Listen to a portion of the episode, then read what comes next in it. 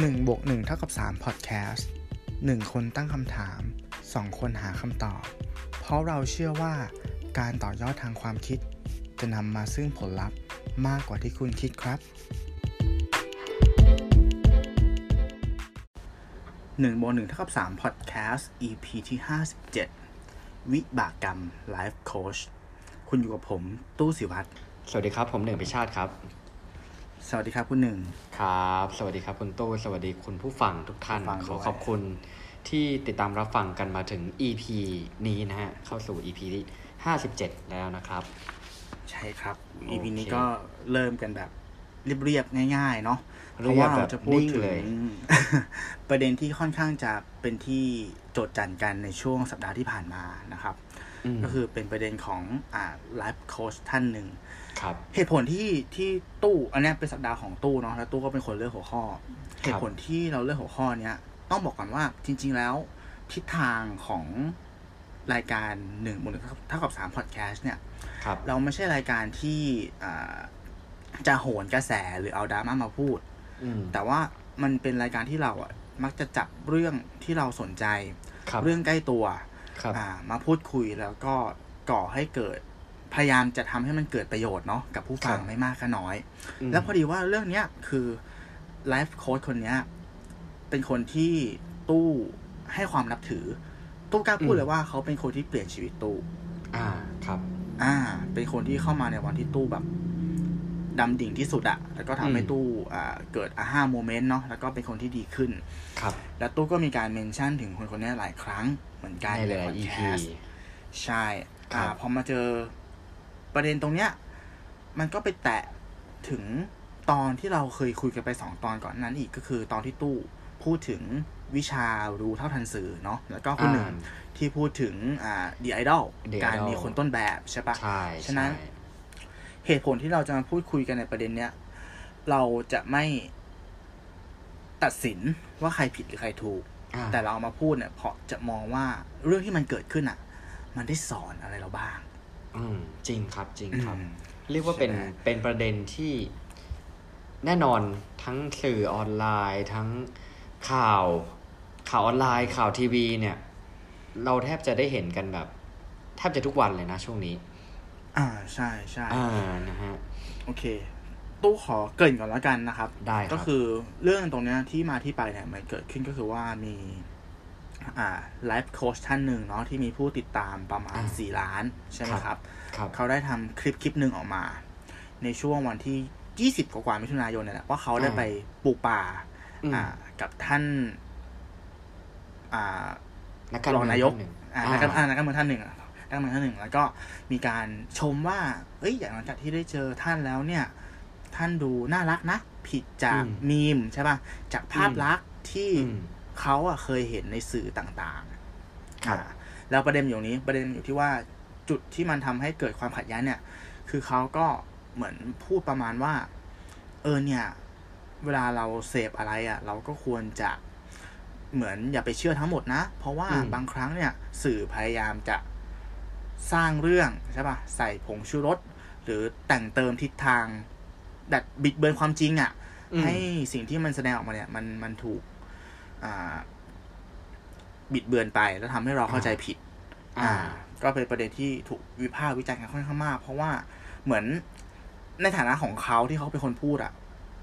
เราอะรู้สึกว่าเขาก็เป็นสื่อเหมือนกัน อืม เออ แล้วแล้วการที่เขามาบอกว่าผู้ชายคนนั้นเป็นคนน่ารักเนี่ย โดยการอืมที่เหมือนได้รู้จักแค่แป๊บเดียวครั้งเดียวใช่ไหมครับ เจอกันเออครั้งแรกอะไรอย่างเงี้ย เออ ผมก็รู้สึกว่า มันก็เป็นข้อมูลที่ดูแบบ เหมือนขาดการตีตองเหมือนกันนะ เหมือนณณนี่โมเมนต์นะใช่อันนี้คือใช่ถ้าเป็นถ้าเป็นตัวผมผมรู้สึกว่าเขาก็เป็นเป็นสื่อที่ไม่ได้ทำกันบ้านนะเหมือนกัน อ่า อืม มันก็เลย เออ เกิดเป็นกระแสวิพากษ์วิจารณ์กันแบบโโหค่อนข้างรุนแรงไฟทุ่มทุ่งรุนแรงใช่มากใช่แล้วก็ เรียกว่าทัวร์ลง ทั่วลงใช่ทั่วลใช่งครับ ก็ใช่อืมนั่นแหละ ก็ก็เอออันนี้คือบรีฟคร่าวๆนะของเรื่องราวอืมที่ที่มันเกิดขึ้นอืมนะฮะงั้นผมก็เลยแบบ ผมก็เตรียมคำถามมาถามคุณตู้ว่าอ่าคุณตู้คิดว่าจริง ๆ แล้ว การมีไลฟ์โค้ดเนี่ย มันมีความจำเป็นกับชีวิตมากน้อยขนาดไหนนะฮะ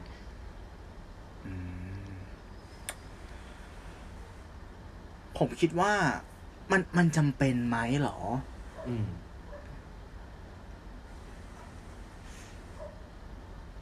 ตอบได้ไม่เต็มปากนะอะถ้าอืมถามตัวผมอะผมก็รู้สึกว่ามันมีประโยชน์เหมือนกัน อ่า มันมีประโยชน์เหมือนกัน เอางี้ก่อน ย้อนกลับไปนิดนึง คือผู้ชายคนเนี้ยเขาจะทำรายการสองรูปแบบ ผมใช้คำนี้ก่อนนะอืมรูปแบบหนึ่งคือเขาจะทำคลิปสั้นอืมๆแล้วก็ผลิตคอนเทนต์แบบพูดสร้างแรงบันดาลใจอะ่ะ อาจจะเป็นการเอาอ่าบทความภาษาอังกฤษนะครับมาแปลแล้วก็ตกผลึกมาปรับใช้แล้วก็สอนอืมเราอีกทีหนึ่งอืม part เนี้ยผมบอกตรงๆว่าผมไม่ค่อยอินเท่าไหร่อ่าแต่ผมจะอินอีก part หนึ่งใน part ที่เขาทำหน้าที่เป็นพิธีกรอ่าอ่าเขาจะทำรายการสัมภาษณ์ คนดังในอืมแขนงต่างๆนะครับ แล้วรายการของเขาเนี่ยจะเป็นรายการที่ยาวประมาณสองถึงสามชั่วโมงอืมผมชอบตรงนั้นแหละเพราะว่า รายการที่ที่เราเคยดูกันบนจอแก้วเนี่ยบนจอทีวีอะที่เป็นรายการสัมภาษณ์แบบความยาวครึ่งชั่วโมงอย่างเงี้ยอืมผมรู้สึกว่ามันเป็นรายการสัมภาษณ์ที่มันถูกเตรียมสคริปต์มาแล้วอะอืมอ่า มันจะเป็นการพูดที่แบบพูดยังไงให้ปัง พูดยังไงให้แบบสร้างแรงบันดาลใจ พูดยังไงครับให้เรตติ้งดี ต้องยอมรับนะครับเพราะเวลามันน้อยอ่าแต่พอเป็นรายการที่สัมภาษณ์แบบสองสามชั่วโมงผมรู้สึกว่าการที่แขกคนหนึ่งมานั่งอะครับ เราได้เห็นความเป็นมนุษย์ของเขาจริง ๆอะอืม เขาได้พูดเรื่องราวในทุกๆ แง่มุม แล้วมันมีความเป็นคนค่อนข้างมากอืมผมก็เลยชอบตรงนี้อ่าแล้วแล้วคนที่ที่ได้มาออกรายการเขาเนี่ยก็แบบมีตั้งแต่อาดาราใช่ไหมครับอ่าอืมมีคุณบวยอ่าคุณพอลพัฒนพล มีอืมโตโน่เดอะสตาร์มีคนดังในวงการอย่างอาจารย์เฉลิมชัยอืมอ่าอ่า ผู้ชายคนเนี้ย เคยถึงขนาดที่ว่าได้ไปสัมภาษณ์ท่านดาไลลามะนะอืมก็คือ น้าเน็กด้วยอันน้าเน็กก็เคยสัมภาษณ์เขาอะไรอย่างเงี้ยอืมก็เลยแบบ เออ ผมผมชอบที่ว่า เออ มันเป็นรายการที่แบบมันมันสอนอะไรเราเยอะดีอะแล้วมันไม่ค่อยจะ commercial เท่าไหร่ อืม แต่ถามไลฟ์โค้ชสำคัญกับชีวิตเราไหมในบางครั้งผมคิดว่าไลฟ์โค้ชอะเขาสามารถทำหน้าที่เป็นเครื่องยึดเหนี่ยวทางจิตใจอะคุณหนึ่งเขาเขาเขาคล้ายๆกับศาสนาอืม เขาคล้ายๆกับนักจิตวิทยาเหมือนกัน เอออืมแต่ถ้าพูดถึงไลฟ์โค้ดเนี่ย มันก็เป็นเหมือนนักจิตวิทยาที่ไม่มีใบรับรองอะ่ะเก็ตไหมเออ ถ้าพูดถึงนักจิตวิทยาเหมือนเหมือนยาตัวหนึ่งอืมที่ถูกผลิตขึ้นมาไลฟ์โค้ดเนี่ยก็อาจจะเหมือน ยาชาวบ้านอะ่ะ อาจจะเป็นสมุนไพรเป็นอะไรเงี้ยที่มีทั้งดีและไม่ดีก็เป็นได้อืมอาจจะมียาที่มันดีจริงๆ หรืออาจจะมียาผีผีบอกก็มี เพราะก็อ่ามีมี กระแสไลฟ์โค้ดหลายๆคนเหมือนกันที่แบบ มันเป็นไลฟ์โค้ดในเชิงแบบ ต้มตุ๋นน่ะอ่าต้องพูดกันตามตรง ถูกปะอ่า ที่ที่ถูกวิพากษ์วิจารณ์มาก่อน ฉะนั้นผมก็รู้สึกว่ามันเป็นสายแขนงหนึ่งที่ถ้ามันตอบโจทย์กับตัวคุณ อืมมันก็ดีไป แต่อืมเราต้องใช้วิจารณญาณในการเสพมันด้วย อืมอืมจริง คือสำหรับคำถามที่ผมถามตัวไปจริงๆผมก็ได้ถามตัวเองมาเหมือนกันนะฮะอืม แล้วตู้ก็ตอบคล้ายๆผมว่า คือผมว่าคนเราเนี่ย อย่างน้อยคือเราน่าจะต้องมีบางอย่าง เพื่อจะยึดเหนี่ยวจิตใจไว้ แต่ว่าไอ้บริบทนั้นอะ อาจจะมาในรูปของบุคคล อาจจะในรูปแบบของศาสนา แต่ผมว่าคิดว่าไลฟ์โค้ดเนี่ย ก็อาจจะเป็นรูปแบบหนึ่งในนั้นอืมใช่ไหมคือถ้าเวลาใช่เราใช่ไปเชื่ออะไรมาก ๆ เราก็จะให้สิ่งเหล่านั้นนำชีวิตเรา แต่ว่าไลฟ์โค้ดก็อาจจะเป็นหนึ่งในช้อยตรงนั้นด้วย อ่าอืมทีนี้ผมก็เลยรู้สึกว่า ถ้าอย่างนั้นถ้าพูดในเรื่องของสิ่งที่ยึดเหนี่ยวจิตใจเนี่ย เราก็คงตอบไม่ได้ว่าไลฟ์โค้ชเนี่ยจำเป็นหรือไม่จำเป็น เพราะว่าคำตอบทั้งนี้ทั้งนั้นอะมันก็ขึ้นอยู่กับแต่ละบุคคลแม้ผมว่าแม้แต่บุคคลคนเดียวกัน แต่ช่วงเวลาต่างกัน ก็อาจจะต้องการสิ่งยึดเหนี่ยวแตกต่างกัน และไลฟ์โค้ช อาจจะตอบโจทย์เขาได้ ในบางช่วงเวลาของของชีวิตก็เป็นได้นะฮะอืมอ่า แต่ว่าผมก็มีเตรียมข้อมูลมาเหมือนกันอะผมลองมามามาเป็นข้อมูลว่า แล้วทำไมล่ะทำไมไลฟ์โค้ดถึงเป็นที่นิยมในปัจจุบันนะฮะ เออ ผมก็เตรียมข้อมูลมา ข้อมูลตรงนี้เนี่ยเอ่อพูดโดยดรสุรวุฒิ วงทางสวัสด์นะฮะเขาบอกว่าคือดรสุสุสุรวุฒิเนี่ยเป็นนักจิตจิตวิทยาการปรึกษา เจ้าของศูนย์บริการปรึกษาเชิงจิตวิทยาแบบพบตัวหรือออนไลน์นะฮะระบุว่าปัจจัยที่ทำให้สังคมเนี่ยนั่นคือสังคมตอนนี้เรารู้แน่นอนว่ามันเต็มไปด้วยความวุ่นวายโลกมันหมุนเปลี่ยนอย่างรวดเร็วนะฮะทำให้คนให้ความสำคัญกับความสำเร็จ ในชีวิตมากกว่าความสงบทางจิตใจนะฮะและความสำเร็จของชีวิตรูปแบบที่เราเสพกันได้บ่อยๆก็คือหนึ่งคืออะร่ำรวยหน้าที่การงานดีมีรถสปอร์ตมีบ้านหลังใหญ่มีครอบครัวดีนะฮะอืมคือเขาบอกว่า แล้วยิ่งทุกวันเนี้ยมันมีการเปรียบเทียบทางด้านโซเชียลมีเดียด้วย รวมถึงค่านิยมทางด้านการประสบความสำเร็จที่เราเห็นกันอย่างที่ผมพูดไปเมื่อกี้นะฮะ การใช้ชีวิตอย่างหลงทางจัดวางชีวิตไม่ถูกต้องเนี่ยมันก็เลยทำให้เกิดปัญหาหลายด้าน บางครั้งคือ เราอาจจะมีเงินทองมากมาย แต่ว่าเราอาจจะมีปัญหาทางด้านความสัมพันธ์ ผิดหวังนะฮะหรือด้านอารมณ์อย่างความซึมเศร้าวิตกกังวลนะฮะทำให้บางทีมันลดความมั่นใจในตัวเองเราเหมือนกันเนี่ยแต่ว่ามันมีคนหลายคนที่ไม่ต้องการรับรู้ว่าตัวเองเนี่ยกำลังมีปัญหา หรือไม่อยาก ให้สังคมรู้ว่ากำลังมีปัญหาทางด้านสุขภาพจิต เพราะอะไรเพราะว่า ผมว่าบางคนก็ยังมองว่าการไปพบจิตแพทย์เนี่ยมันอาจจะส่งผลต่อภาพลักษณ์ของหรือว่าหน้าที่การงานนะฮะ ดังนั้นการใช้บริการไลฟ์โค้ชจึงดูเป็นแนวทาง ที่พวกเขามองว่ารุนแรงน้อยกว่า และอาจดูดีต่อภาพลักษณ์มากกว่าการพบนักจิตวิทยาหรือจิตแพทย์นั่นเอง อ่า อันนี้เป็นที่มาว่าเหตุผลว่าทำไมช่วงนี้ไลฟ์โค้ดถ้าเราไปดูจริง ๆ เนี่ย เมื่อวานผมลองเสิร์ชดูคือ เยอะแบบมีเยอะมากนะฮะ ถ้าเราไล่ชื่อแบบในไทยจะมีแบบหลายคนมากนะฮะแต่ว่าบางอย่างที่มันมีสิ่งที่ใกล้เคียงกันนะฮะ ดรสุรวุฒิเนี่ยยังบอกอีกว่า หลักการทำงานอย่างหนึ่งที่ทำให้ไลฟ์โค้ดและนักจิตวิทยาเนี่ยคือนัก เขาเปรียบเทียบระหว่างไลฟ์โค้ดกับนักจิตวิทยาการปรึกษาเนี่ยมีความแตกต่างกัน แตกต่างกันยังไงคือไลฟ์โค้ดจะให้ความสำคัญกับการฟัง และตั้งคำถามเพื่อหาแนวแนวทางสู่เป้าหมายที่ตั้งไว้ โดยจะไม่ให้น้ำหนักกับอดีตมากนักนะฮะในขณะที่นักจิตวิทยาการปรึกษาให้ความสำคัญกับการเข้าใจตัวเองนะฮะเข้าใจว่าอะไรหล่อหลอมให้เราเป็นวันเราทุกวันนี้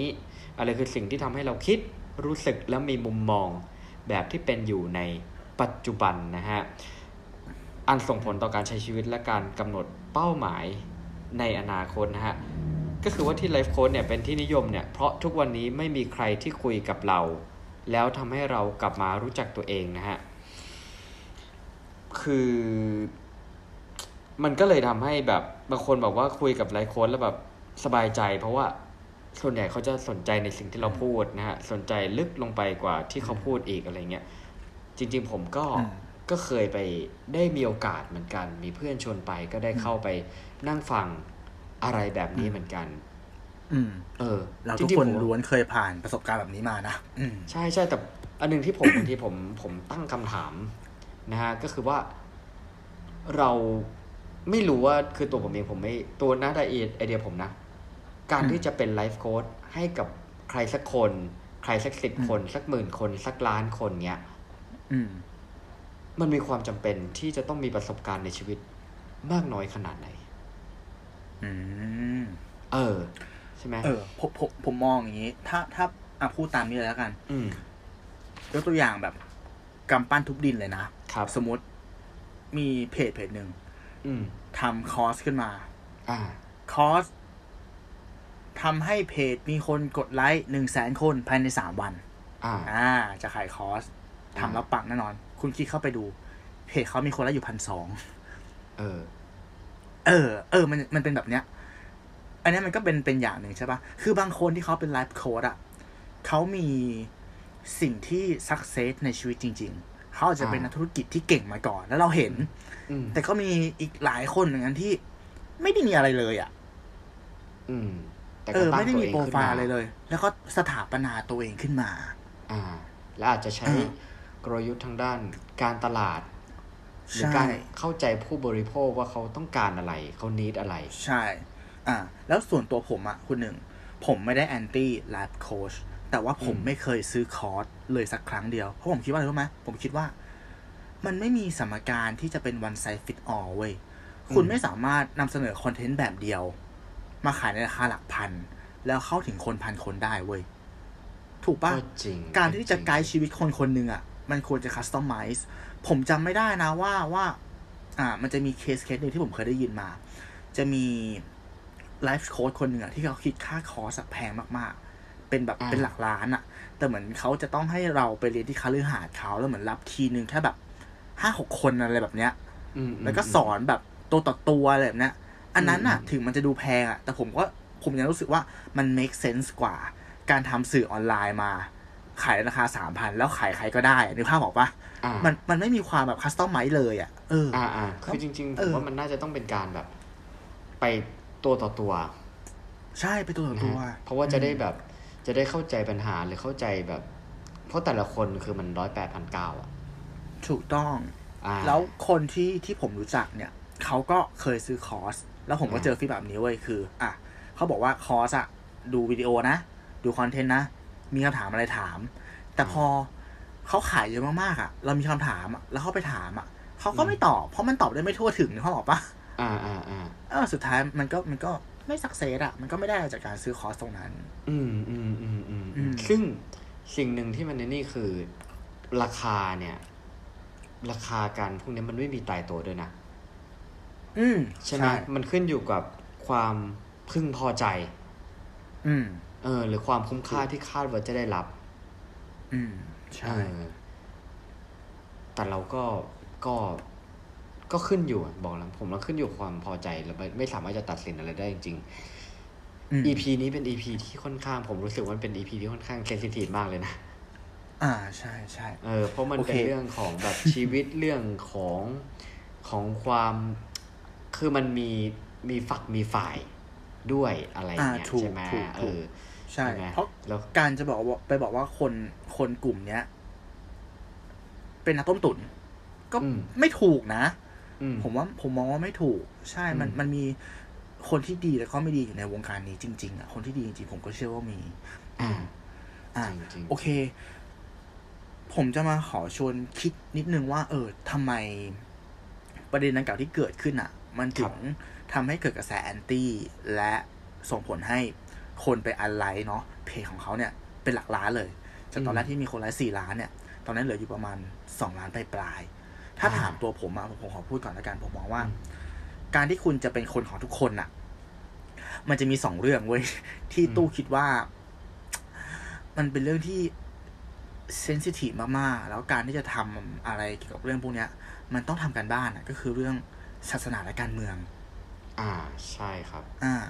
เรื่องศาสนาตู้ขอยกตัวอย่างกรณีศึกษาที่ตู้เคยเจอมากับตัวเองเลยก็คือว่าอะ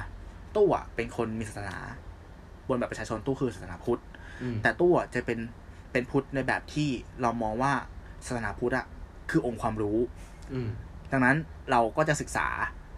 ในส่วนที่เราคิดว่ามันโอเคกับชีวิต แล้วเราก็เปิดกว้างกับการศึกษาศาสนาอื่น ๆ เช่นกันอื มมันเลยทำให้ตู้อะมีโอกาสได้ไปรู้จักกับไลฟ์โค้ชคนหนึ่งที่เขาทำหน้าที่ในการเผยแพร่ศาสนาคริสต์อืมอ่า แล้วตู้ก็ฟังเขาพูดนะ ด้วย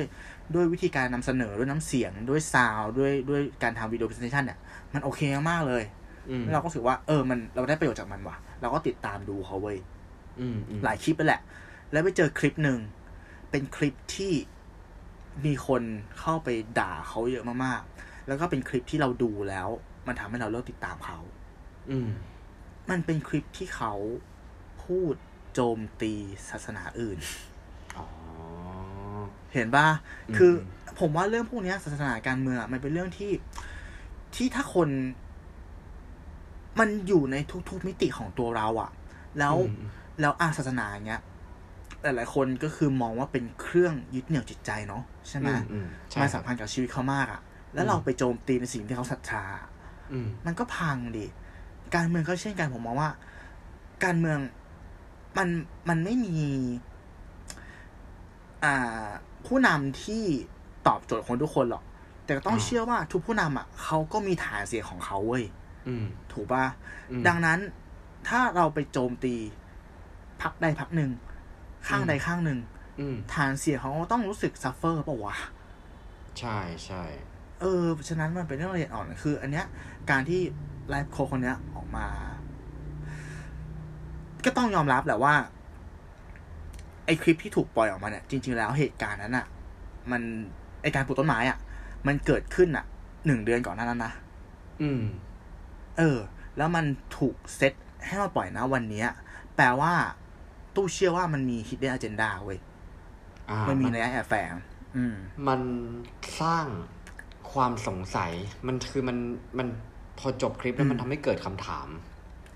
ใช่ ซึ่งตัวอืมไลฟ์โค้ชคนนั้นอาจจะแบบอาจจะมองข้ามประเด็นตรงนี้ตรงนี้ไป ใช่ อ่า อืมมันก็เลยกลายอัเป็นนเกิดนี้เรื่องใช่ ไม่ไม่รวมถึงประเด็นที่เขากำลังสืบสวนกันอยู่ว่า อ่า ถูกจ้างมาหรือเปล่าอ่าแต่ถ้าถามตู้นะ ต่อให้ถูกจ้างมา ตู้ก็ไม่มายนะ มันเป็นช่องทางการหารายได้ของเขาอะเก็ตเก็ตพอยใช่ปะ อ่าอ่าอ่าอ่าเออเออแต่พูดถึง hidden agenda สิ่งที่มันถูกซ่อนอยู่อะเราเรากล้าพูดไว้ว่าเพราะเรารู้ว่ามันคืออะไร มันคือวันครบรอบของอะไรบางอย่างเว้ยอ่าอ่าอ่าเออ วันครบรอบของกลุ่มคนบางกลุ่มที่กำลังจะออกมาข้างนอกอ่าออกมาบนท้องถนน คุณหนึ่งรู้ใช่ไหมมันคือวันอะไร พอได้ยินอยู่บ้างครับ พอได้ยินอยู่ มันคือมวันที่หงส์แดงได้แชมป์เว้ย อ๋อ เออ คนจะออกมาแห่ไง แล้วคือแฟนแมนยูไม่โอเคไงเข้าใจไหมอ๋อแฟนแมนซิตี้ไม่โอเคตกใจเลยก็เลยแบบ เอาคลิปนี้มาแบบ มันมันเห็นชัดๆอยู่แล้วว่าอ่าหงส์มันสามสิบปีอะใช่ป่ะรอมาอ่าตั้งแต่เราเกิดอะอ่าเออ คนสีแดงอะหงส์แดงอะนั่นแหละเอออ ประมาณนี้ผมรู้ผมรู้อืมอืมอืมอืมอืมขอโทษที่ทำให้ตกใจนะครับ ตกใจเลยฮะ ไปต่อไม่ถูกเลยเข้ามาเนี่ยเออคือมันเป็นเรื่องละเอียดอ่อนเนาะเรื่องพวกเนี้ยคือเป็นเรื่องที่แบบใช่ หลายคนก็ไม่รู้ดิผมก็รู้สึกว่า มีคนหลาย ๆ คนที่บอกว่า ต้องออกมาแสดงจุดยืนนะ ทางการเมืองอะแต่ในตัวเราอะเรารู้สึกว่าเราก็ยังไม่พร้อมว่ะ คืออมเราเราไม่พร้อมที่จะเลือกฝั่งอะเราไม่พร้อมที่จะเอาเรื่องเนี้ยไปไปพูดคุยกับคนอื่นอะเพราะเรารู้สึกว่ามันเป็นเรื่องที่ละเอียดอ่อนสำหรับทุกคนอะเราไม่อยากใช่พูดอะใช่จริง ๆจใช่ริงใช่ๆอืมเออเรื่องตรงนี้นี่แบบ คือคือกลางๆคือผม ผมรู้สึกว่ามันมันมันมันค่อนข้างแบบ ค่อนข้างคุยยากนะอืมเออ จริง ๆ แม้แต่แบบ เอาว่าแม้แต่บ้านเดียวกันเองยังแบบว่า ถ้าคิดเห็นอะไรไม่ตรงกันเนี่ยมันก็อาจจะนำพาไปสู่แบบความสัมพันธ์ได้อะไรเงี้ยใช่เอใช่อใช่ EP นี้ต้องใช้วิจารณญาณ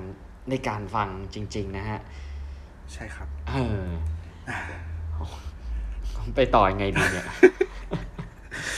มันดูเครียดเนาะ นี่คือเรื่องดูเครียดหัวข้อมันดูเครียดมาอะไรบอกว่าเนี่ยเออไม่คือเพราะว่าเพราะว่าอย่างที่ตู้บอกอะเหตุผลสำถ้ามุมมองผมอะ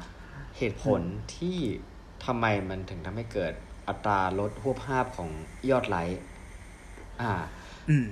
เพราะผมว่ามันอย่างที่บอกแหละมันเป็นประเด็นที่เซนซิทีฟแล้วก็ด้วยบริบทด้วยเรื่องที่เขาเอามาพูดถึงเนี่ย มันมันดูย้อนแย้งในตัวเองอืมเออนั่น ใช่ใช่อืมถ้าด้วยสิ่งที่จะสื่อ โอเคเรื่องอะถ้าบอกว่าเรื่อง media literacy ที่ว่าบางทีเนี่ยการเสพสื่อมันก็อาจจะต้องมีการวิจารณญาณหรือว่าอย่าเพิ่งด่วนไปตัดสินอะไรเงี้ย อ่า ถ้าเป็นคอนเทนต์แค่ตรงนั้นอะ ผมว่าโอเค แต่พอเอาคอนเทนต์ตรงเนี้ยอ่าใช่ไปประยุกต์ใช้กับตัวบุคคลบางบุคคลเนี่ยแล้วมันเป็นมันเหมือนกับว่ามันเป็นเป็นบุคคลที่ เราอาจจะได้ได้มีรู้เรื่องราวหลาย ๆ อย่างเนี่ยอื มมันก็เลยกลายเป็นว่าไม่โอเค แล้วพอเมื่อไหร่ที่ไม่โอเคเนี่ยคือมันมีหลายคนที่ไม่โอเคกับกับกับอาจจะกับบุคคลคนนี้ใช่ไหมอืมแล้ว แล้วพอสิ่งที่ไลฟ์โค้ดพูดน่ะ มันดูไปเข้าข้างอืมแล้วผมว่าเมื่อไหร่ที่มันเกิดการแบ่งข้างเกิดขึ้นเนี่ยอืมแล้วเราเมื่อไหร่ที่เรารู้สึกว่าคนที่เราชื่นชอบอยู่ฝั่งตรงข้ามกับเราเมื่อไหร่เนี่ย โอ้โหเหมือนมันไม่แปลกนะเลยอืมที่มันจะเกิดปรากฏการณ์นี้อืมเออ และกลายเป็นว่าสิ่งที่เขาสะสมมาตั้งนานเนี่ย คืออมบางทีเราก็เสียดายนะ ถ้าเราเป็นอืมเราก็น่าดูแบบน่าเสียดายเนอะเพราะว่ามันเป็นประเด็นที่แบบว่า คลิปเดียวปุ๊บทำให้สิ่งที่เขาทำมาทั้งหมดอะอันนี้พังอะไรเงี้ยใช่คำว่าใช่พังใช่ทลายแต่เราเลยใช่ใช่ใช่ฮะแต่เราไม่ได้ปกป้องใครนะ ผมต้องบอกไว้ก่อนอืมพูดตามแบบสิ่งที่เราเห็นนะครับอ่า ครับ กลัว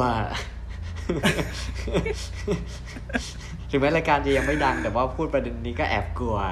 เออผมขอโทษที่ผมชวนคุยเรื่องนี้ เอางี้ดีกว่ามาเรื่องของเรื่องของเนื้อหาเรื่องของคอนอ่าเรื่องราวที่ผมมาฝากกันแล้วกัน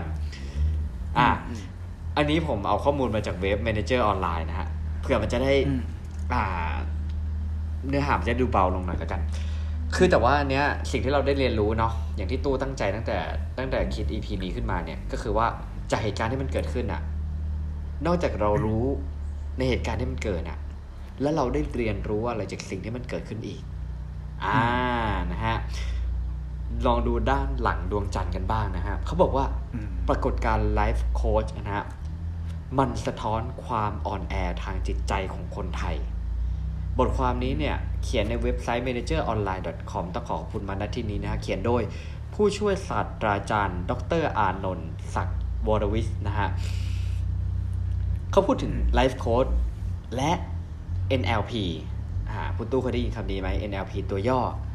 เออไม่ครับ มาจากคำว่า Neuro Linguistic Programming นะฮะ ถ้าอ่านผิดต้องขออภัย มันเป็นกระบวนการที่เกี่ยวกับจิตใต้สำนึก ที่มาเล่นกับจิตใต้สำนึกของเรานะฮะอือหือกลุ่มไลฟ์โพสเนี่ยเขาเรียกว่าเป็นเขาหรือเป็นบางคนเขาเรียกเป็นลัทธิ และในแง่ธุรกิจเนี่ยเขาบอกว่ามันเป็นแบบอย่างทางธุรกิจที่ยอดเยี่ยมมากนะฮะด้วยเหตุผลหลายประการประการแรกคือ 1. มาจิ้นสูงกำไรสูงนะฮะเพราะว่าอืมไลฟ์โค้ดเนี่ยเป็นการขายคำพูดโดยที่ไม่ได้มีสินค้าหรือบริการอะไรอืมประการที่สองเนี่ยเป็นสินค้าที่มีการซื้อซ้ำสูง อ่า อย่างที่อืมบอกเนี่ยเขาบอกว่ายกตัวอย่างคือเหมือนผักชีเหี่ยวๆนะฮะตัดรากไปแล้ว ต้องได้พรมน้ำเสมอๆหาเลี้ยงตัวเองไม่ได้ เหมือนกับอืมถ้าเราไปเสพหรือว่าเราไปซื้อคอร์สเนี่ยมันก็จะมีคอร์สหนึ่งสองสามสี่ห้าต่อยอดอีกไปเยอะๆอ่านะครับใช่ใช่ใช่ไหมใช่อ่าอืมมันก็จะลงไปลึกอีกลึกอีกโดย มันจะลงลึกไปที่จิตใต้สำนึกเราอีกอะไรเงี้ย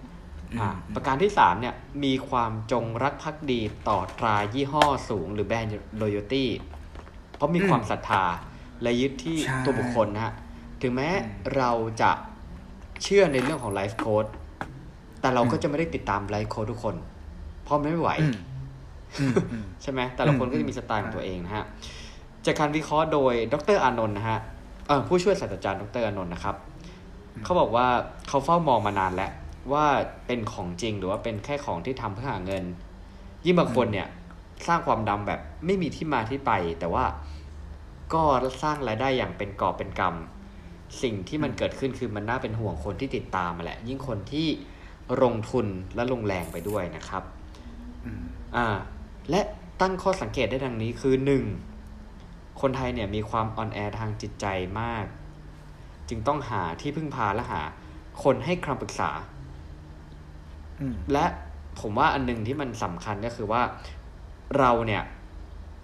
จำนวนหนึ่งเนี่ยขาดทักษะทางด้านชีวิตแล้วว่าเราอาจจะคิดเองไม่เป็นจะตัดสินใจอะไรก็ต้องไปพึ่งโค้ดมหรือว่าอาจจะต้องไปพึ่ง อันนี้ขอพูดตามที่เขาเขียนนะฮะ พึ่งร่างทรงอืมอ่า แบบเครื่องรางของขลัง อะไรก็ว่ากันไปนะฮะ อ่าอืมเนี่ยแหละ ข้อที่สองคือ วงการจิตวิทยาการให้คำปรึกษาและจิตวิทยาคลินิก น่าจะทำหน้าที่ได้ดีไม่พอหรือไม่เป็นที่นิยมของคนไทยทำให้ต้องไปปรึกษาไลฟ์โค้ดอ่าอืมหรืออาจจะมีปัญหาเรื่องของการเข้าถึงแบบเข้าถึงจิตแพทย์หรือว่าไม่มีอย่างที่ผมพูดไปก่อนหน้านี้ก็คือว่าความกล้าในการไปพบจิตแพทย์เนี่ย คือบางคนอาจจะอาจจะเหมาะกับการไปพบไลฟ์โค้ชแต่บางคนไปพบไลฟ์โค้ชแต่จริงๆแล้วอาจจะเหมาะสมไป พบจิตแพทย์เพราะว่าจริงๆมันอาจจะเป็นเรื่องของฮอร์โมน เรื่องของอะไรก็ว่ากันไปที่ทำให้ต้องมาพบเหตุการณ์ที่มัน suffer อืมอ่าใช่ไหมเหมือนแบบ อาจจะไปผิดที่อะไรเนี่ยฮะ ข้อที่สามเนี่ยไลฟ์โค้ดที่เห็นส่วนใหญ่เนี่ยจะมีทักษะการพูดที่เก่งมาก ความสามารถในการแสดงสูงนะฮะ ยิ่งถ้าเกิดว่าหน่วยก้านดี รูปพันธุ์ดี อายุไม่มากแต่ประสบการณ์ชีวิตมากเนี่ย ก็อาจจะมีก ลุ่มคนที่ตามค่อนข้างมากนะฮะอืมแต่อย่างที่บอกเนี่ย เราก็ตัดสินยากแล้วว่า ต้องมีประสบการณ์ชีวิตขนาดไหนถึงจะไปเป็นไลฟ์โค้ดให้คนอื่นอืมอ่าข้อที่สี่ไลฟ์โค้ดเนี่ยทำตัวเป็นเจ้าลัทธิวางตัวเป็นศาสดา แห่งลัทธิความเชื่อ สุดท้ายเนี่ย มันก็เลยกลายเป็นการต่อยอดพอคุณเชื่อมากๆ คุณเชื่อมากๆ เนี่ยทำให้การขายของเนี่ย มันง่าย อืม อ่า ข้อห้าเนี่ยอืมอืม ไลฟ์โค้ดที่ดีน่าจะมีอายุพอสมควรมีการเข้าใจมนุษย์มีประสบการณ์ชีวิตนะฮะหากปฏิบัติธรรมฝึกจิตได้ดีขัดเกลาแล้วน่าจะดีกว่า ควรเน้นที่เนื้อหามากกว่ารูปแบบการแสดงออกนะข้อ 6 อันนี้ก็ sensitive นะฮะเขาบอกไลฟ์โค้ชควรจะมีจิตสาธารณะ เป็นผู้ให้ไม่ใช่แค่อยากดัง เออ อันเนี้ยเป็นเรื่องที่ผมคิดถึงเหมือนกันว่า ผมบางทีผมอ่า ผมเคยได้ยินว่าเวลาคนเป็นไลฟ์โค้ชเนี่ย หลายๆคนแต่หลายๆคนก็โอเคนะว่าเขามีจิตที่อยากจะช่วยเหลือเพื่อนมนุษย์จริงอืมๆเออแต่พอช่วยเหลือเพื่อนมนุษย์สุดท้ายแล้วมีการขายคอร์สเกิดขึ้นเนี่ย มันก็เลยย้อนแย้งอืมเออว่าสรุปว่าใช่นี่คือด้วยจิตที่เป็นบุญหรือว่า เป็นการแบบหลอกลวงเพื่อเรียกรายการหาเงิน แต่อย่างไรก็ตามเนี่ย ก็นานาจิตตังเพราะว่าไลฟ์โค้ดก็คือต้องกินต้องใช้เหมือนกัน ถ้าเขาคิดจะทำเป็นอาชีพมันก็ต้องหารายได้ แต่ว่าในรูปแบบที่เหมาะสมนะฮะ ข้อที่ 7 คนไทยควรที่จะเรียนรู้พึ่งพาตัวเองทั้งกายภาพและเชิงจิตใจนะฮะ เราต้องฟื้นฟูพลังตัวเองให้ได้ หรือว่าที่เราอาจจะได้ยินบ่อยๆหลังๆ ก็คือเซลล์ resiliency นะฮะอืมฮึต้องเริ่มจากการยอมรับข้อผิดพลาดของตนเอง ไม่โทษคนอื่น วิเคราะห์สาเหตุแห่งความผิดพลาด และหาวิธีจัดการได้ดีกว่าเดิม ข้อที่ 8 เราควรมีมิตรที่ดีเป็นที่ปรึกษา เป็นกัลยาณมิตรดีกว่าไปเสียเงินให้ไลฟ์โค้ดที่แพงๆ ที่สำคัญผมว่าก็คือเป็นสถาบันครอบครัว อย่างที่เราเห็นนะฮะว่าอ่าผมว่าอันหนึงเนี่ยสำหรับไอเดียผมนะ มันเป็นเรื่องของระบบการศึกษาด้วย นะครับเพราะว่าเราอย่าลืมว่าอย่างตัวเราเองอะช่วงที่เรียนเนี่ยเข้ามหาลัยเรายังเลือกบางทีเรายังเลือกตามเพื่อน เรายังเลือกตามบริบทของสังคมว่าอะต้องเรียนแพทย์นะ ต้องเรียนวิศวะนะในช่วงนั้นนะในช่วงที่เราเรียนอะไรเงี้ยแต่จริงๆเนี่ยเรื่องของการแนะแนวนะผมว่ามันสมควรที่จะมีวิชาแนะแนว ตั้งแต่เราเด็กไม่ใช่ว่าก่อนที่เราจะจบก่อนเข้ามหาลัยอืมฮึอืมฮึเออเด็กคือเราสมควรที่จะรู้ว่า เราถนัดอะไร เราต้องการทำอะไร แล้วเราเก่งอะไรอืมเออ แล้วมันอาจจะช่วยลดปัญหาที่มันจะเกิดขึ้นเมื่อเราโต แล้วเรารู้สึกว่าเรายังคงสับสนกับชีวิตว่า เรายังหา ตัวเองไม่เจอ เออ ผมว่าเรื่องการศึกษาก็สำคัญนะฮะ และเสริมจากบทความนี้นิดนึงเขาบอกว่า จริง ๆ แล้ววิกฤตมหาโรคระบาดหรือว่าโควิด -19 เนี่ย เป็นแค่ตัวเร่งเร้าและแพะรับบาดของแพะรับบาปของวิกฤตเศรษฐกิจ ที่จะเกิดการถดถอยนะฮะคนจะตกงานเกิดเมืองฟืดเคืองไม่มีกินไม่มีใช้ขโมยโจรอาจจะคุมมากชุกชุมมากขึ้นนะฮะจึงไม่ใช่การหวังพึ่งพาไลฟ์โค้ดหรือ NLP หรือแม้แต่นักการเมือง แต่ตัวเราเองต่างหากที่ต้องเป็นที่พึ่งแห่งตน ฟื้นฟูพลังให้ยามวิกฤตได้นะฮะ ผมว่าไลฟ์โค้ชบางคนก็โดนโควิดเล่นงานนะ ยังไงครับ อะ ก็ถ้าคนที่ต้องแบบมีปฏิสัมพันธ์ one on one เนี้ย อ่าอ่าอ่าเข้าใจอ่า get get get อ่า มันพบเจอกันไม่ได้อย่างเงี้ยอ๋อบางคนรายได้อาจจะหายไปมหาศาลใครจะไปรู้ อืมอืมอืมเออ นะ อันนี้คือครับบทความที่เตรียมมาเล่าสู่กันฟัง พยายามพูดให้ครับกลางๆที่สุดละกัน โอเคอืมครับ โอเคสำหรับ part ต่อไปของตู้เนี่ย part แรกที่เราเราวิพากษ์ถึงประเด็นที่เกิดขึ้นเนี่ย เราพูดถึงสิ่งที่ไลฟ์โค้ชควรมีอะอันแรกเลยก็คือความเป็น professional เนาะครับราะเขาคือสื่อสื่อหนึ่ง ฉะนั้นเขาควรจะมีการคิดวิเคราะห์ติตรองทำการบ้าน แล้วก็อืมทบทวนเรื่องราวที่จะพูดครับเพราะว่าครับเขาคือกระบอกเสียงที่เวลาพูดออกไปเนี่ย มีคนรับฟังมาก ใช่นั่นก็ต้องใช่เอาเบอร์คิดคืให้อถ้าดีก่อนี่พูดีเลยนะ อ่า ถ้าพังก็อย่างที่เห็นเออก็ต้องพูดตรงๆอ่าครับ ภาคต่อไปเราจะชวนคุยถึงอีกสองคุณลักษณะที่มันควรจะมีในสถานการณ์แบบนี้หนึ่งคือความโปร่งใสอืมและสองคือการตระหนักรู้อ่าความโปร่งใสคือสิ่งที่ไลฟ์โค้ชควรมีอืมส่วนความตระหนักรู้คือสิ่งที่เราในฐานะผู้เสพสื่อควรจะมีครับอ่าจากประเด็นดังกล่าวจะเห็นว่าตอนเนี้ยจะมีดราม่าอีกส่วนหนึ่งที่พูดถึงกรณีรับ บริจาคเงินถูกต้องไหมครับ อืมอืมอ่า แล้วก็เขาชี้แจงมาว่าเงินบริจาคที่ได้มาเนี่ย เป็นจำนวนประมาณแปดแสนบาทอ่านะครับ อันนี้จะข้ามทุกประเด็นเลยนะที่ประเด็นที่เขากำลังพูดถึงว่าอะประวัติน่าสงสัยหรือเงินบริจาคดูแบบไม่ make sense อันนี้จะไม่พูดถึง เพราะยังไม่มีหลักฐานอืมแต่ที่ชวนคุยก็คือว่าไอ้เงินแปดแสนบาทเนี่ยเขาให้บริจาคเข้าในบัญชีของตัวเอง อืม เป็นบัญชีที่เป็นชื่อเขาอะอืมแล้วก็มีการเมนชั่นในโพสต์ที่รับบริจาคว่า ไม่ต้องโพสต์สลิปอืมแล้วหลังจากนั้นพอมีประเด็นเรื่องมันโป๊ะขึ้นมา แล้วมีคนเรียกร้องให้ออกมาชี้แจง เขาชี้แจงตัวเลข แล้วก็บอกว่าไอ้เงินแปดแสนบาทเนี่ย ประมาณสองแสนกว่าบาท เขาเอามาใช้ในการทำสื่อ ก็คือเหมือนกับว่าเอามาใช้มาจ่ายให้ production ของตัวเองอะทีม production ตัวเองอะ ในการทำคลิป และโปรโมทเพื่อสร้าง awareness ในเรื่องของไฟป่าทั้ที่เป็นเงินบริจาคอ๋อทั้งที่เป็นเงินบริจาคเออทั้งที่เป็นเงินบริจาคอืมซึ่งณตอนแรกที่เขาเขาเขาทำเรื่องนี้ขึ้นมา คือเราเข้าใจว่าเอาเงินเนี้ยไปช่วยใช่ไหมช่วยพวกพี่ๆที่รับผิดชอบตรงนั้นอยู่ จนมีประเด็นประเด็นมันเกิดขึ้นมาว่า คนที่ควรจะได้ของอะ ไม่ได้ของอืมอ่าแล้วเขาอะมาถามไทยในเพจของไลฟ์ไลฟ์โค้ชคนนี้หลายรอบ ก็ไม่ได้รับการตอบรับอืมอ่า ก็เลยส่งเรื่องไปให้เพจดังอีกเพจหนึ่งออกมาตีแผ่เรื่องมันก็เลยลามขึ้นมาว่าอ้าวเงินบริจาคไฟป่าทำไมคนที่กำลังต่อสู้กับไฟป่า ถึงไม่ได้รับอุปกรณ์นี่คือหนึ่งสองผู้ว่าการเชียงใหม่ไม่รู้เรื่อง อืมอืมอืมอืมอ่าและสามนี่มันมันฟังอ่าข่าวอยู่เหมือนกันฮะ เออสามตอนแสดงบัญชีเนี่ย ครับอ่าพวกบินในการซื้ออุปกรณ์เนี่ย กลายเป็นว่ามันมีอุปกรณ์ที่ใช้ในการช่วยไฟป่าและช่วยโควิด อืม เออ ทางที่บอกว่าเปิดรับเพื่อไปช่วยไฟป่านะอืมอืมันมันเหมือนมันผิดวัตถุประสงค์ไปหมดเลยอะแล้วตัวบินเนี่ยก็ดูแบบเป็นบินเงินสดอะคนหนึ่งอืมแล้วก็มีการเขียนข้อมูลที่ผิดด้วยอ่าอืมตัวเลขแบบ ไม่ไม่ตรงอย่างเงี้ย อะอืมมาคุยถึงประเด็นนี้ก่อนว่า เฮ้ย การที่เราเปิดรับบริจาคเนาะแล้วเอาเงินอะมาทำโพสต์โปรโมทแล้วเพจตัวเองได้ยอดไลค์อะคุณอ่าคุณหนึ่งมีความคิดเห็นยังไงครับ ผมรู้สึกว่ามันไม่ถูกต้องอะมันมันไม่ตัวผมเองผม ถ้าถ้าเราเป็นคนบริจาค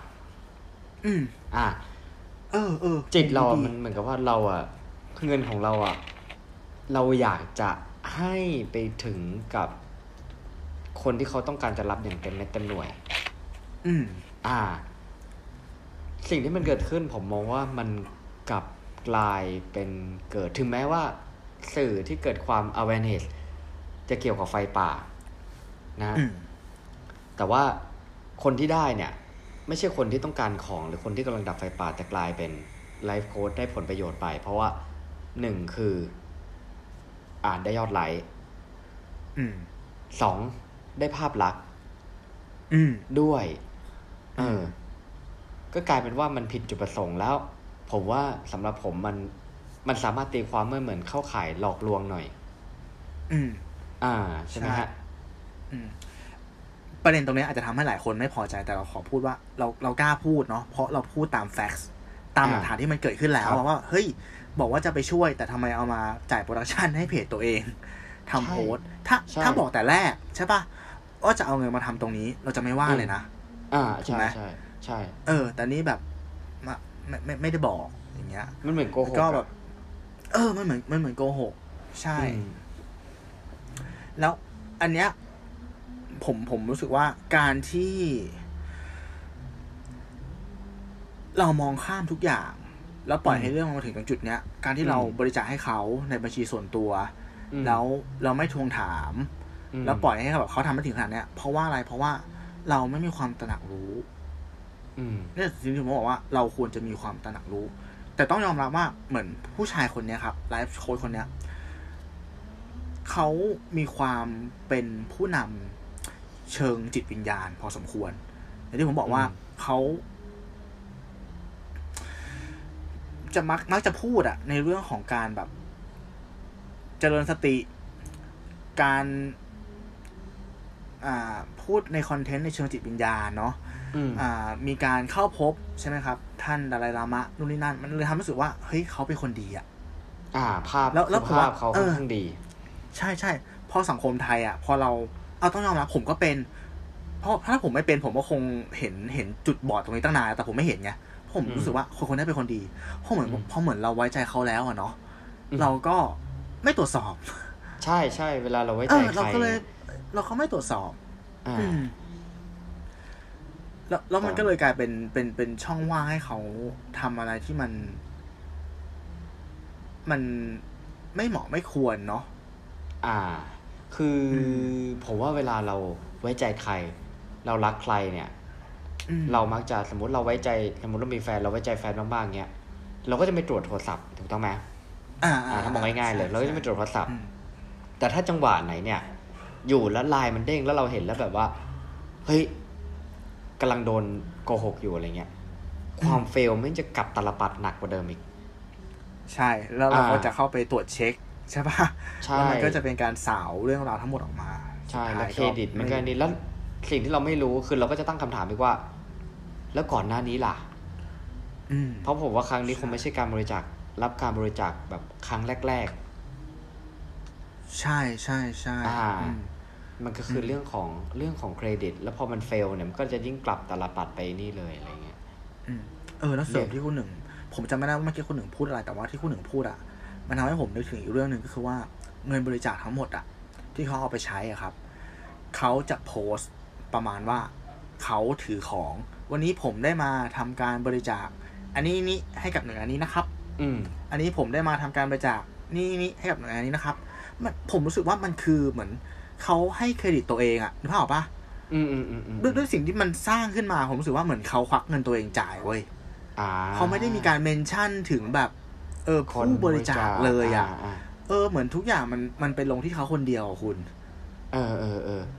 เออ อันนี้เราพูดตามแฟกต์นะ อ่าใช่ใช่พูดตามกลายแฟกต์เป็นทำให้อืมภาพลักษณ์เนี่ย มันดูดีขึ้นมา ใช่ อืมผมว่ามันคือมัน เขาน่าจะแบบอย่างที่บอกอะไลฟ์โค้ดน่าจะเก่งในเรื่องของการพูดการแสดงออก อืม อ่า แล้วมันก็เป็นเรื่องของการสร้างเครดิต สร้างความภาคลักษณ์สร้างภาพลักษณ์สร้างความน่าเชื่อถือแหละ แล้วมันก็จะต่อยอดไปได้อีกอะไรหลายอย่างอะไรเงี้ย ครับ เออ แต่เราก็ไม่คิดว่า คือเราก็ไม่คิดคือตัวเขาเองเขาก็อาจจะไม่คิดว่า คลิปคลิปเดียวจะทำให้มันบานปลายได้ถึงขนาดนี้ ใช่ใช่ใช่แต่ถ้ามันไม่เกิดขึ้น มันก็อาจจะมีแบบนี้ครั้งต่อๆไปเรื่องของการบริจาคเรื่องอะไรเงี้ยอืมใช่เออผมว่าเรื่องนี้เป็นเรื่องที่ดีนะอย่างน้อยมันมันทำให้เรามันเหมือนเป็นการแบบ เป็นเหตุการณ์ที่ทำให้เรา มันลื้อระบบอะของคนกลุ่มนี้ใช่คือมันโดนกันทั้งกลุ่มอะโดนกันทุกคนอะถูกปะอืมล่าสุดสัมภากรก็ไปตรวจสอบเขาแล้วอะเอออือมแล้วมันก็ลามมาทำว่าเออเหมือนกับเรารู้ระบบเนาะแล้วก็จัดระเบียบ อ่า ไลฟ์โค้ดใหม่ มันก็เลยทำให้ไลฟ์โค้ดที่ดีอยู่แล้วอะก็ก็โอเคนี่ คุณดีอยู่แล้ว คุณตรวจสอบได้ ก็รอดไปถูกปะแล้วก็จะได้ความน่าเชื่อถือด้วยถูกไหมครับ อ่าอืมอืมแต่คนที่ปลอม คนที่เป็นนักต้มนักตุนนักสร้างภาพลักษณ์ปลอมๆเนี่ยอืมก็จะล้มหายตายจากไปอ่าอ่าใช่ใช่ใช่ผมว่าครั้งนี้มันก็อาจจะเป็นบทเรียนหลาย ๆ อย่างที่ทั้งอืมตัวเราเอง ใช่ เราก็ได้เรียนรู้อืม ตัวฝั่งคนที่เป็นไลฟ์โค้ดเอง ก็ได้เรียนรู้ อืมอืมใช่เออครับนั่นแหละ อืม มีอะไรเตรียมมาอีกไหมครับคุณหนึ่ง ก็ของผมนะฮะอ่าเอาว่าก็จะพูดถึงแบบ เอาเป็นทิปง่ายๆแล้วกันนะฮะ ได้ได้ได้ครูลดาวน์หน่อยครูดาวหน่อยแท็บหัวร้อน business หัวปะคบร้อน ไม่เชิงแท็กวิชเนสครับ แต่ว่า คือพอเมื่อกี้ที่ผมพูดเกี่ยวกับเรื่อง NLP นะฮะครับที่เกี่ยวกับเรื่องของจิตใต้สำนึกแหละ คืออันนี้จริง ๆ เว็บไอข้อมูลเนี้ยก็เอามาจากเว็บของ Life Code เหมือนกันนะครับผม เออ แต่ว่าเหมือน Life Code วันนี้เขาก็สอนแบบ การเอาเทคนิคเนี้ยมาเปลี่ยนแปลงด้วยตัวเอง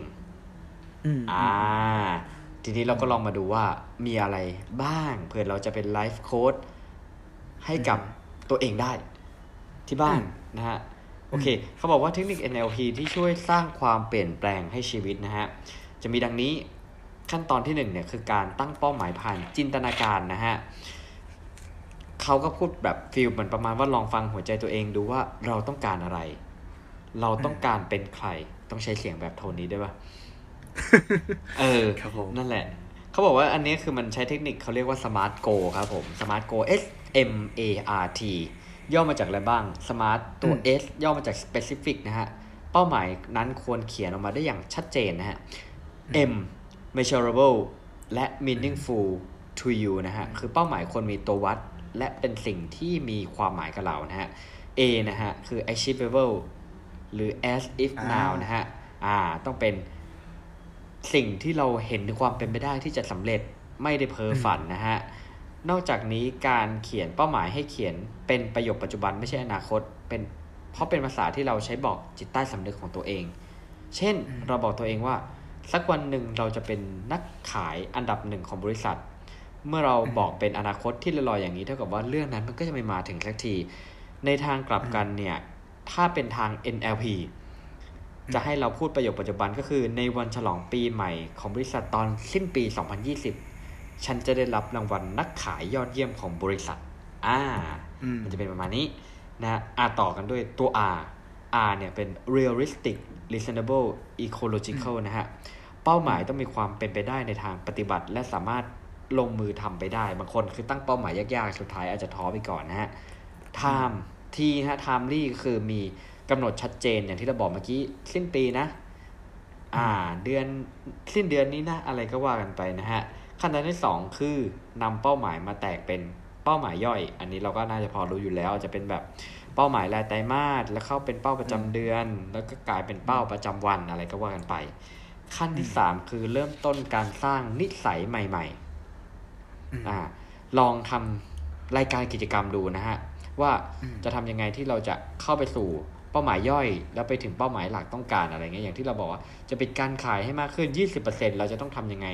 อ่าวันอืมอาจจะแตกมาเดือนนึงเลยก็พบลูกค้ากี่เจ้า เพื่อคำนวณถึงความเป็นไปได้ หรือสถิติที่มันจะเกิดขึ้น แล้วก็แตกมาว่าอาทิตย์หนึ่งจะพบกี่เจ้าวันหนึ่งต้องพบอย่างน้อยกี่เจ้า ขั้นตอนที่สี่คือลงมือทำอย่างต่อเนื่องอย่างที่บอกนะฮะผมว่ามันอาจจะคล้ายๆ การออกกำลังกายก็ได้ คือว่า มันคงไม่มีใครที่แบบอาทิตย์หนึ่งถ้าควรจะวิ่งจริง ๆ เดือนหนึ่งวิ่งครั้งหนึ่งอะไรเงี้ยแต่ว่าเขาถ้าเขาจะเขาก็ต้องวิ่งอย่างสม่ำเสมอนะฮะอืม ขอให้คุณลงทุนเวลาของคุณในการทำกิจกรรมในทุกๆวันเพื่อการเปลี่ยนแปลงและพัฒนาตัวเองนะฮะอืมเหมือนการขุดน้ำทางน้ำใหม่เพื่อทดแทนทางน้ำอันเดิมเราต้องขุดให้ลึกพอกว้างพอและยาวไปเรื่อยๆ จนทางน้ำใหม่นั้นใหญ่กว่าทางน้ำเดิมและน้ำก็จะไหลมาทางนี้มากขึ้น จนทดแทนทางเดิมสำเร็จ ขั้นที่ 5 ก็รีบอร์ดตัวเองบ้างนะฮะฉลองความสำเร็จในแต่ละวันเมื่อทำกิจกรรมสำเร็จให้ชื่นชมตัวเอง บางคนก็อาจจะอย่างที่บอกว่านึกขอบคุณตัวเองบันละสามอย่างก่อนนอน อืมอ่า หรือว่าอาจจะเทคนิคนี้นะคือเขาเรียก ensuring ensuring อืมถ้าแปลน่าจะเหมือนเป็นการทอดสมอคือแบบเหมือนเป็นการแบบฝังแบบทอดสมอให้พฤติกรรมบวกของตัวเองทำเรื่อยๆ จะกลายเป็นนิสัยแห่งความสำเร็จนะฮะ จริงๆ ไอ้เรื่องของ ensuring เนี่ย ทางด้าน NLP เนี่ย เพื่อสร้างความสำเร็จได้ในอีกหลายเรื่อง คืออันนี้ก็จะเป็นเรื่องของแบบ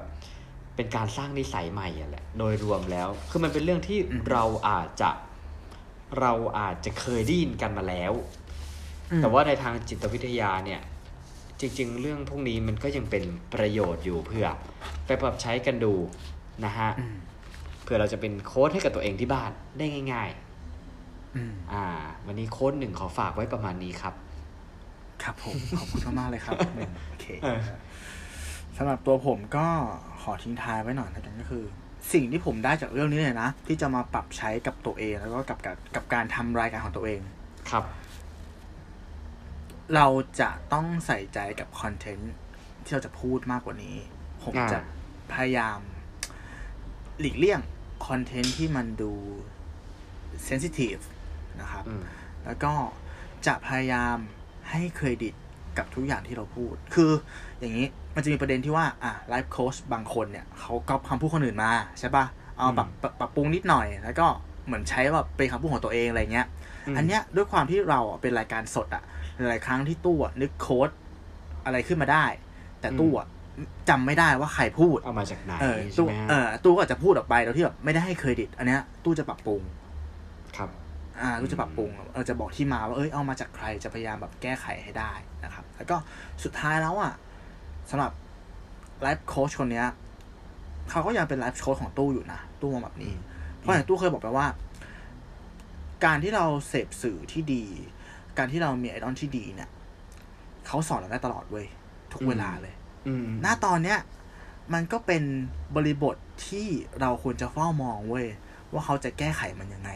ถูกป่ะอืมอืมถ้าเราแบบไม่แบบ เราไม่ get personal ของเขาอะไม่ไปโกรธไปเกลียดเขาอะไม่ไปเลิกตามเขาอะเราเฝ้าดูอย่างใจเย็นอะใช่ป่ะสิ่งที่มันจะเกิดขึ้นต่อจากนี้ว่าเออเขาจะออกมาชี้แจงยังไง เขาจะแก้ไขปัญหากับมันยังไงอะมันก็สอนเราอยู่ดีอืมไม่เหมือนกับความสัมพันธ์เหมือนกันนะบางครั้งอะอืมแบบการที่เราคนเลิกกับแฟไว้นใจไปเงี้ยอ่าไว้ใจมาก เจ็บมากก็จริงแต่ว่าสุดท้ายแล้วต่อให้เราเลิกกับเขาไปอะ เราก็ยังเป็นเพื่อนกันได้นี่ ใช่ปะ อ่าอ่า แบบเนี้ยก็คือแบบเออพยายามแบบ เก็บตักตวงทุกอย่างอะที่เขาจะสอนเราได้แล้วก็แบบอย่าไปโกรธเกลียดหรือว่าไปโมโหจนไร้สติอะเพราะผมก็เห็นแบบ มันก็จะมีอ่าผู้ติดตามหลายคนเนาะที่ออกมาแสดงความเห็นแบบ มันมันไม่ได้ใช้ตรรกะอะแต่มันใช้อารมณ์อะแบบนั้นอะอืมคือบางคนก็แบบมาเข้าข้างจนแบบ โหอวยเกิน หรือบางคนก็ด่าสาดเสียเทเสียเกินอะไรเงี้ยผมว่าไม่เหมาะสมนะครับ ควรแบบมีสติแล้วก็ ค่อยๆดูค่อยพินิจไปดีกว่าประมาณครับผมครับอืมเยี่ยมฮะครับผม โอเคโอเคอืมอะสำหรับ EP อื่นๆนะฮะติดตามอ่าได้ทางช่องทางไหนบ้างครับคุณตู่ก็จะเป็นใน YouTube นะครับ Spotify Apple Podcast อ่า Podbean Anchor แล้วก็เพจของเรามีทั้งใน YouTube แล้วก็ b l o g d i t หนึ่งบนหนึ่งเท่ากับสาม Search เป็นภาษาไทยหรือว่าตัวเลขก็ได้อืม ถ้าเกิดมีคำถามอะไรเนาะหรือมีหัวข้ออะไรที่อยากให้เราพูดคุยเนี่ยก็สามารถส่งเข้ามาได้ สุดท้ายผมก็หวังว่า EP เนี้ยที่เป็น EP ที่ค่อนข้างจะหนักและมาคูเนี่ย จะเป็นประโยชน์กับคุณผู้ฟังไม่มากก็น้อยนะครับ แล้วอย่างที่บอกคือเราเราคุยเรื่องเนี้ย เพราะเราคิดว่ามันมันมันควรจะคุยอะแล้วมันจะเป็นประโยชน์กับคุณจริง ๆ ใช่เราไม่ได้แบบ จะมาดราม่งดราม่าอะไรไม่ใช่เลยเนาะอืมแต่ว่าถ้าเกิดว่าเออมันทำให้คุณรู้สึกไม่ดีอะไรอย่างเงี้ย บอกเราได้นะเออมบอกเราได้นะ เราจะได้รับฟีดแบ็กแล้วก็ปรับปรุงต่อไปเนาะคนหนึ่งใช่ครับ ใช่ครับ โอเคแจ้งมาได้ก็เลยใช่ตอนต่อไปเนาะอาทิตย์หน้าจะเป็นหัวข้ออะไรก็ขอให้ติดตามรับฟังกันนะครับสำหรับวันนี้ผมตู้สิวัตรครับ ผมหนึ่งพิชาติครับ ขอลาไปก่อน สวัสดีครับ สวัสดีครับ